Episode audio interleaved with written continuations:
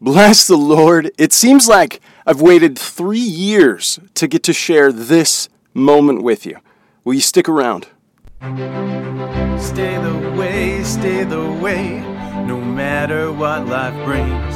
You've got to stay the way. Good glorious morning. How wonderful is it to come to the Word of God together and share in glory and application for the blessed hope of Jesus Christ. I am Jonathan Wise, and this is the Stay the Way podcast. I do this because Jesus is the way, He is the truth, and He is the life, and no one comes to the Father except by Him. Now, I didn't say that. Those are not my words. Those are the words of Jesus Christ walking on the earth. Before he was died, he was killed on the cross, and then resurrected from the dead. And he did that that he came back from the dead, that you might have a relationship with him, that you might ask him for forgiveness of your sins, because he took on the sin of the world to forgive us and make a bridge from earth to heaven. You see, without him, there was no way. He is the truth, the way, the truth, and the life. And so, having Jesus, we have a bridge. And with that, I want to share my application from chapter 17. You see, I've waited three good years to come to this point where all of 17 was read through. You can listen through it, you can pray and ask God to speak into your heart and mind. And now I'm going to give you my verse, my share of application. You see, I ask God to speak to me, and each and every day, He does. He's faithful. Now, at least one verse, sometimes more. But the verse that I have today is from chapter 17, verse 18, it says, A man void of understanding striketh hands. So you make a deal, and becomes surety in the presence of his friend. There isn't any words about praying and seeking the Lord. There isn't any understanding of does this man have a provision to share? Does he have something he can give? But what we are told all through Proverbs is that you should not do this. You should not make this deal. You should not become surety. Surety is telling someone that you will pledge, you'll take that token or bond, you'll make sure that the exchange goes through. So, in the case of buying a car, you may not have good credit. And you may show up and uh, trying to buy a car, and they'd say, you know what, we can't give you the car, but if you find someone who can co sign on that loan, that's surety, they'll take a pledge and make sure that you make all your payments. Now, dealerships love to do that because they love to sell, sell cars.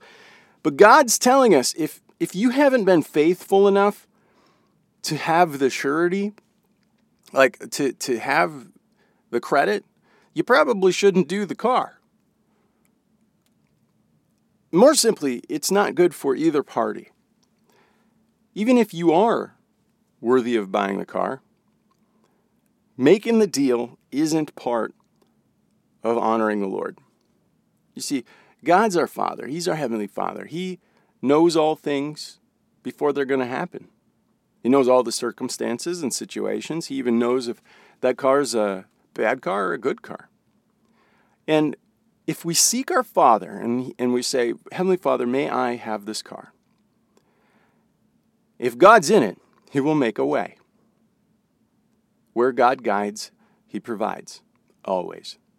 And if He is not in it, then it shouldn't be made as a way. It shouldn't be an option or an opportunity.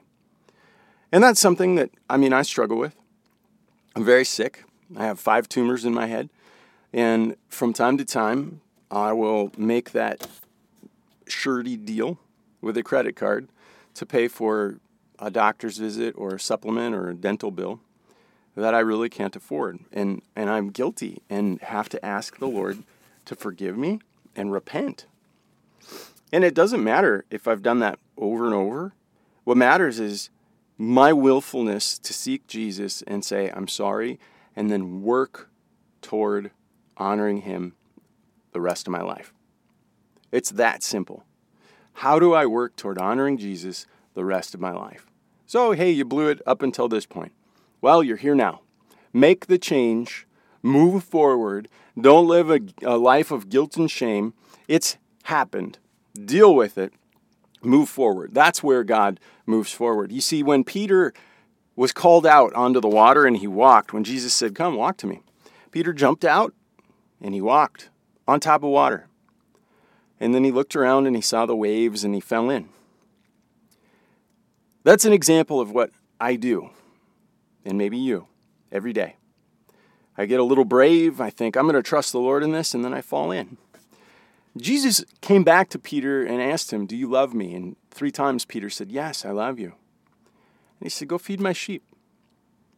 You got to continue to grow in the knowledge and grace of God. And with that, that's how I stay the way. And so I'm going to share that. Lord bless you and keep you. I pray that we would get to share Utmost for His Highest a little later today, and your life would be changed forever. You've got to stay the way